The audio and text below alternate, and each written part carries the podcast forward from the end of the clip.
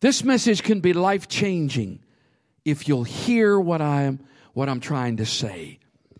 That voice in the garden, that word voice, he said, I heard his voice. I heard the sound. Amen. And that, that, that's the Hebrew word call. Q O L. We talked about that a few weeks ago. Q O L. It's all over the scriptures. And it means a loud noise. But it's funny, in how many remember when Elijah heard the still small voice? That word for voice there is also Q O L. I said, but it's still, it was like a whisper. And on, when I studied that Hebrew word, it's not about the volume of the word, it's about the authority of the word. Now, I don't know about you, but when I hear the voice of God, it, it, it rides on my voice. It kind of sounds like me, right? Now, when you hear God's voice, it's not going to sound like me. It's going to, it's going to sound like you. It's God's voice. And, and I don't know about you, but when I hear God's voice, it's not usually a thundering voice. But I don't hear loud voice, but I know the voice of God because it has an authority to it. It speaks with authority. I, you know, it's not hard or harsh or loud, but it's just, yeah, that's God. You, you don't mess with it.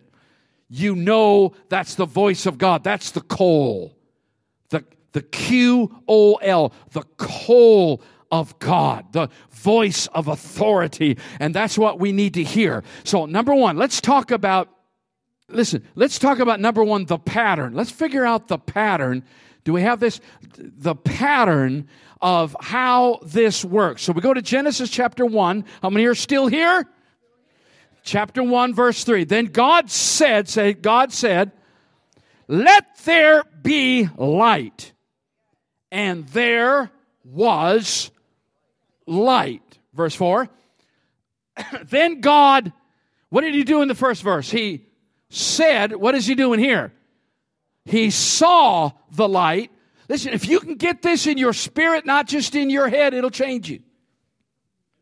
Are you up for this? God saw the light. He spoke it, then he saw it, that it was good, and God divided the light from the darkness. Verse 5. And God, do you see the three verbs here? God called, God named the light day, and the darkness he called night. So the evening and the morning were the first day. Here's the pattern. First of all, he speaks it into existence. That's the Q O L, the call, the voice of God. If God doesn't speak it, we don't need to be claiming it. God has to speak it first. You can't, you know, all the name it and claim it thing. I, I you know, I, I can only name and claim what God has given me. I can't name and claim a new Cadillac just because I want one.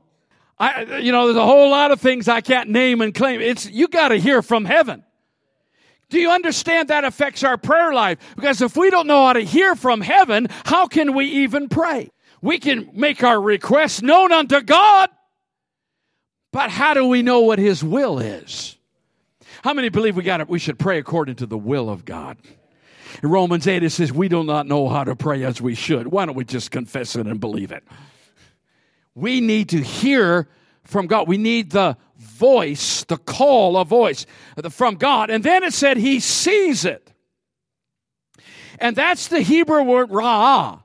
R-A apostrophe A-H. Ra'ah. He saw it. Wow. First he speaks it into existence and then he sees it. He now, if we'll just, you know, in our Western kind of mind, we just said, well, he he called it in existence and he saw it. Big deal. Why? Why does the Bible talk? Because that word ra'ah means to not just see something, but to look into it, to understand its nature. In Hebrew, there's two words for saw. The other one is yada. Yada. I yada it means that I just saw it. But ra'ah means I looked into it and I understand it. There's a difference. There's a difference. Amen. Let me give you an example. I'm going to use Jordan. When we when we when he first saw that new car, he looked that baby over. He rawed the car. He wanted to know about the technology. He wanted to know the trunk space. He loved the color. He looked at the steering. I mean, he looked at every inch. I mean, we took some time. We went around that car and it occurred to me, he never once lifted the hood. It's like the car didn't even have an engine. Now, I, I laugh, but I'm the same way. I can look at an engine, I'm like, yeah, that's got an engine. It, that's a good thing. I hate it when it doesn't, you know? I mean, I, I don't know anything about engines, but some of you are engine nuts. Come on, guys. If you're an engine person, say hallelujah, amen. When you get a new car, you don't care what color it is, don't care much about the car. You just want to know how many horsepower. You just want to know if it's jacked up or not. You, First thing you do is get under the hood. You start looking at the engine. Amen. Now I know where to put the oil. See, he yadad the engine. Yeah, it's got one. I see the engine. But a lot of you guys, maybe some of you girls, would raw the engine. You would look at every detail of the engine. You would understand the horsepower. You'd understand how many pumps it has, how many cylinders it has. You would make sure everything's connected properly, and it, it's you, you, would understand if somebody messed with it, if somebody had souped it up, and you, you, you would uh, you would understand all the the car's all about the engine. That's the difference between ra'ah and yada, y a d a h, yada. We yada each other. We just look at each other. But I'm believing God's calling us to a ra'ah to understand each other and to understand yourself. Are you, are you following me? There needs to be that raw. In other words, God, mm, God looked into what it is. He understood every bit of light, all the principles and how fast it goes and the particles, and he understood everything. He looked into the light. And that leads us to our third one he named it. He called it. And we got to understand, he, when He calls it light, then He distinguishes it from night. He then, I hope this isn't too deep. Are, are you following me? He, he's, listen, He didn't just create light, He looked into it and understood it. And then when He named it, He gave it its purpose. It's not about just calling it something. It's about identifying its destiny and purpose. So here's how light, when he saw it, he understood how it worked because he created it, but when he named it, he gave it its purpose.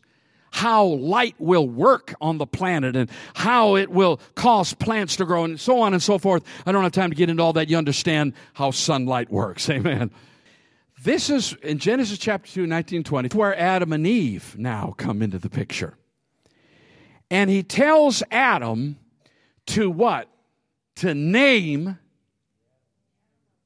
the animals. Who created the animals? God created the animals. So God creates out of his voice, he, he creates a lion. He creates a horse. And then he says, Adam, I'm not going to look into it and I'm not going to name it. That's your job. Oh, watch this. So there's these animals wandering around. I don't know, you know, they're created. But he tells Adam, look into the nature of that animal and name its purpose and destiny. So he would see a lion, and the lion's like, I don't know. I don't know. And by, by the way, when we say purpose and destiny, it's not the purpose and destiny of a lion today. The lion today is marred by sin. In the millennium, the lion will lie down with the lamb. The lion in the millennium doesn't eat the lamb. So there's an order now to creation that didn't exist back in the garden. Are, are, you following what I'm saying? Animals didn't eat each other, and man didn't eat animals in the garden. There was no pecking order, or what's that called? The, the hierarchy the, of animals. Huh? The food chain. Thank you, whoever that was, and Jesus. Amen. There's no food chain. I, maybe they all ate plants. I don't know. But he looked at the lion and he said, He's fast. He's bold. He's got a really loud roar.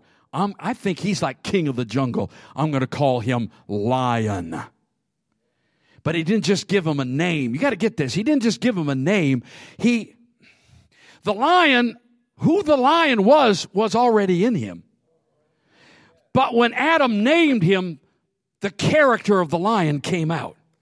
Suddenly the lion knew he was a lion and does that make sense?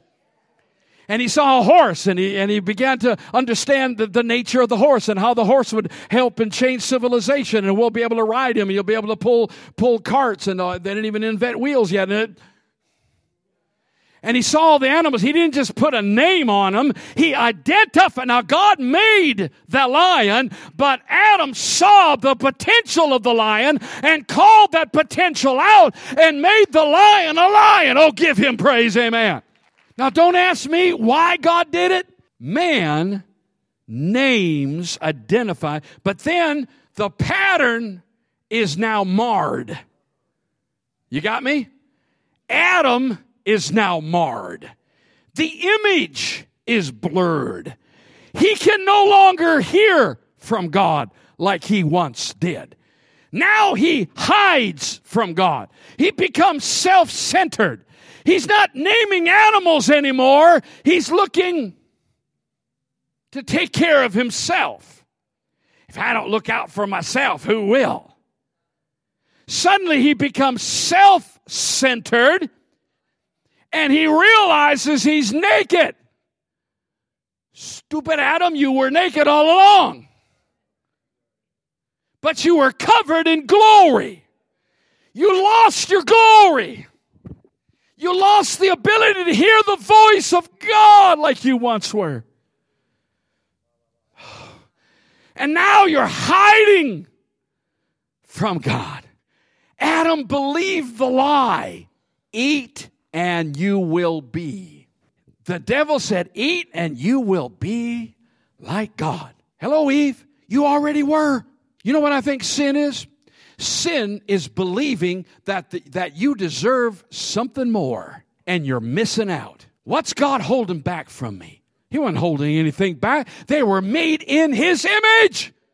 I don't know what they look like, but after sin, they changed. Even Jesus, watch this, even Jesus has to pick up this broken image, Isaiah chapter 53. He shall grow up before him as a tender plant and as a root out of dry ground. He has no form or comeliness. How many know he bore our sin? He's talking about Jesus. And when we see him, there is no beauty that we should desire him. He is despised and rejected by men, a man of sorrows, acquainted with grief. And we hid, as it were, our faces from him. He was despised and we did not esteem him. Jesus, his image was marred because of our sin. Are you following what I'm saying? The whole creation now is marred. We preach from, Romans chapter 8 that, that whole, all of creation's groaning, waiting for the revelation of the sons of God. That's you. Waiting for you, for you to be relieved. But then the pattern is going to be restored. Can I get an amen? In that same Isaiah chapter 53, go down two verses to uh, verse 5 in Isaiah 53. And, and here we read this, but, say but, he was wounded for our transgressions. He was bruised for our iniquities. There's the purpose. The chastisement for our peace was upon him. And by his stripes, we are healed. He took on the marred image of Adam, the, the, the sinful image of Adam. He took on our image. But when he did, he gave us a way to be healed and to be restored and to be made whole. We see this illustrated in John chapter 1. Philip found Nathanael and said to him, We have found him of whom Moses in the law and also the prophets wrote, Jesus of Nazareth, the son of Joseph. We found him. What did Nathanael say? and Nathanael said to him, Can anything good come out of Nazareth? Behold, an Israelite indeed, in whom is no deceit. What? Here's the thing what Nathanael said about Nazareth was true. No good thing had ever come out of there. he was telling the truth. But how many know sometimes you can tell the truth, but not really know the full truth? The full truth is nobody's ever come out of that little farm town and amounted to anything until now. But God saw something in Nathanael that nobody else knew. So Nathanael said, How do you know me? And Jesus then said to him, Before Philip called you, when you were sitting under that fig tree. He could even tell him how many leaves were on the tree. He said, I, Ra. I what? I saw, I rawed you. I saw you. He didn't just see him sitting under a tree, he saw his true nature and who he was. Wow. God doesn't just know you, he raws you. He knows everything about you, knows where you've been. I don't I think sometimes God's crazy because he saved us anyway. Let me tell you something even crazier. He saved you not just knowing your past, but He saved you how many times? Knowing you'd mess up how many times after He saved you? What in the what? If you knew that that that so and so wants to be your friend, you knew they would betray you and treat you badly and talk about you. If you knew ahead of time, would you make friends with them? I know you. I'm staying away from you. And yet, and yet, wow, there it is. Wow, wow, wow, wow. A couple more verses, let me just read them. And Nathanael answered and said to him, Rabbi, teacher, you are the Son of God. Wow, you are the King of Israel. Let me tell you, oh, when we realize what God can see in us, then all of a sudden we start seeing who He is. Uh, you need to come back next Sunday because I'm going to talk about. I'm going to talk about. You know, we talk about uh, uh, inviting God in, like like like he, you know, and say, God, come live with me. He lives in us. How many know He lives in us? But there's that. But it's a whole different thing when God says, "Come to my house." Next Sunday, I'm going to talk about going to His house. Be a good day to stay home. Because I said to you, I saw you under the fig tree, do you believe? You will see greater things than these. Oh, I, I, I Nathanael, I see great things in you. You're, you're gonna, you're gonna be a worldwide evangelist. God, uh, God's gonna use you in a powerful, amazing way. He said, uh, he said, most assuredly, I say to you, hereafter you shall see heaven open and the angels of God uh, ascending and descending upon the Son of Man. Wow. Amen. Is there another verse? Just keep going until I stop. Okay, no. So, real quick, how do we fit into this pattern? Anybody want to know that? Anybody want to know that? How, how do you hear the voice of God? Come back next Sunday. you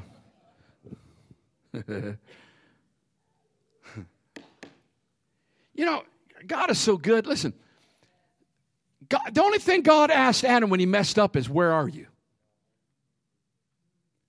What would we ask? You did what? Why did you eat from that tree? Are you a nut? What's wrong with you? Don't you have any control over your wife?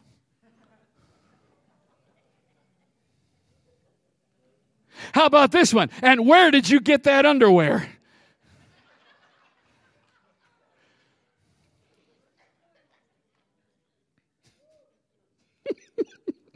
no, he, he didn't ask him any of those questions. He just said, Where are you?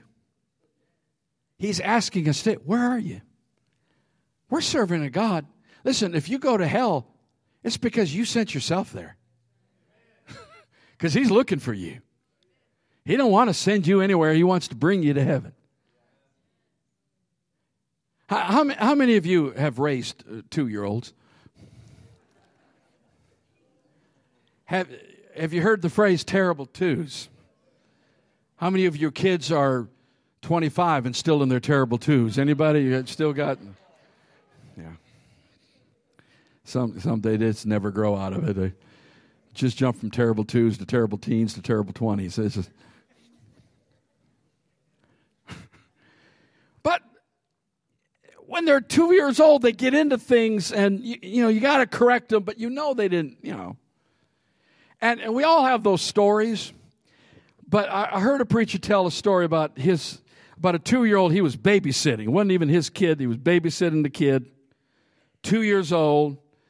They're laying in the bed, and the two year old start making a noise and crying. He thought, well, I'll just do my wife a favor, and got up, went, went into the room, and he went into the room, the most horrible smell. The two year old was an artist, and the only paint she had, she found in her diaper. And it was all over the walls, the place, uh, I mean, it was horrible. And he did what any intelligent man would do. He went to his office and pretended like he never saw it. I'm relating to the guys now. I relate. And he called out from his office, honey, I think the baby's awake. And she goes in there and had to fumigate the place. I mean, it was, it was horrible. And they cleaned up the baby and they're looking at the child. You don't know how to correct something like that. And they looked, you know, one of those looks like, you're wrong to do this. This is bad. Don't do this again. And the two year old looked up at her and said, I didn't do it. And when he and his wife, are trying not to laugh because they're trying to correct the child, but they're like, don't you, don't you ever do that. How many been there? I didn't do it. And that reminds me of Adam and Eve. And I wonder if God just kind of, I wonder if God just like, oh, you, you stupid kids. what did you do now? I don't know. I don't know. But I, I'm, I'm, i wonder sometimes, you know, sin is sin and it's a serious matter. But listen, how many times does God just look at us and say, I'll give him another chance? And we say, I didn't do it. Yeah, you did. You really did. You really met, and it's your fault. Quit blaming someone else. We're always, you know, as long as we can blame someone else, right? But listen, you'll never find your destiny in God blaming someone else. You need to be uh, responsible and just say, Yeah, I did it, and get forgiveness, and, and then God begins to work in you. Come on, church. Come on, church. Come on, church. Hallelujah. But there's a pattern here. There's a pattern here. Whew, wow. And how do we live this pattern? When Jesus walked with his disciples, how many remember that time that he just, Uh, I'm out of strength. Y'all, y'all, y'all okay? Watch this. He breathed on him. Isn't that weird? He just, why did he do that? Because that's what his, he saw his father doing to Adam. And Adam went from a pile of dirt to a living human being in the image of God. The dirt wasn't the image, it was what God breathed into him. You know, here's a definition of dirt Here's a good day matter in the wrong place.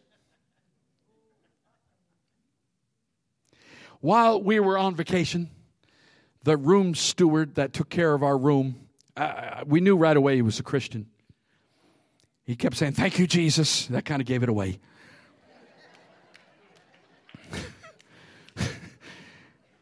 and two or three days in, I was coming to my room, and he was coming out, out of another room, and he, he was frustrated. I said, "Hey, George, how you doing, man?" He, he said, "Sand, sand." You know, you, you could go to the beach on some of these stops that we made. He said, I've never seen so much sand in all my life. He said there was sand in the bed, sand in the sheets, sand in the bathroom, sand all in the carpet. There was enough sand I could have made a sand castle. Now, when you go to the beach, you say, Oh, this is beautiful right? You go to the beach, you say, the more sand, the better. Sand. I love the sand. But when it's in your carpet, when it's in your shoes, all of a sudden that beautiful sand is dirt. We're good to go until we get out of place. We're like the sand on the beach. Oh, it's beautiful. It's wonderful. It has a purpose and it's, uh, and it's blessing everyone and it's wonderful. But if that sand gets off the beach and into something else, it becomes dirt. Listen, you are an amazing person in God as long as you are in your place in God. And if you get out of your place in God, then you're dirt. Take it or leave. Oh, they found sand for me. That's wonderful. Amen. Is anybody getting what I'm saying? And God doesn't despise us. He doesn't put us down. He doesn't hate us. He's not just, he's not angry at us. He's angry at sin. But listen, he's not so much that he's angry at us, but the dirt's out of place. But if you could get in your place, if you could just hear the voice of God over you, and hear what he's saying about you, if you can get the direction of the Spirit for your life, is this too deep? Are you okay? And we begin to see, say, see. We begin to see with spiritual eyes instead of natural eyes. We begin to see into ourselves so we're not walking with shame and we're not living in the past or afraid of the future, but we can see what God sees. Listen, listen to me. God sees something in you and it's amazing. It's amazing. He loves you. You may have painted your walls with something from your diaper, but He loves you.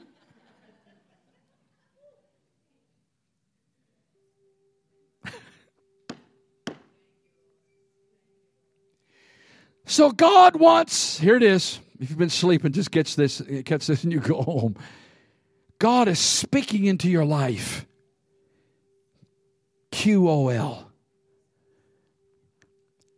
But you have got to hear and see and then name it, identify it. We, we talk about discerning of spirits. And for some people, that whole thing is just finding devils. Listen, Paul said, I'm not ignorant of his devices. I think it's totally appropriate to know what evil spirits are in operation, right? But that's just playing defense. God's calling us to start playing offense. It's one thing that for me to say, Scott, you're being afflicted by such and such a demon. That's playing defense. We need to defend against that. But it's a whole other thing to say, Scott, I've seen you in 10 years from now, and God is doing and will do an amazing thing. And here's what it is that's playing offense. Now we're getting ahead of the ball. Now we're saying, there's something more, and I want it. There's something great ahead and I want it. God's about to change me for the better and I want it. Really, He's not changing you, He's just getting you back to where it's back to the future. It's, He's not changing you. He's just removing clutter so you can be who you were from the very beginning. Anybody hearing what I'm saying? You already are who you're you're that lion in the jungle just I don't know who I am. But everything that lion is meant to be was in the lion. But somebody needs to look at the lion in you and identify your destiny, identify your purpose. Amen.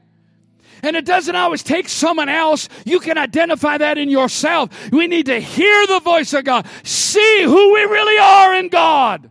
Oh, is this helping anybody? See who we really are in God and then name it.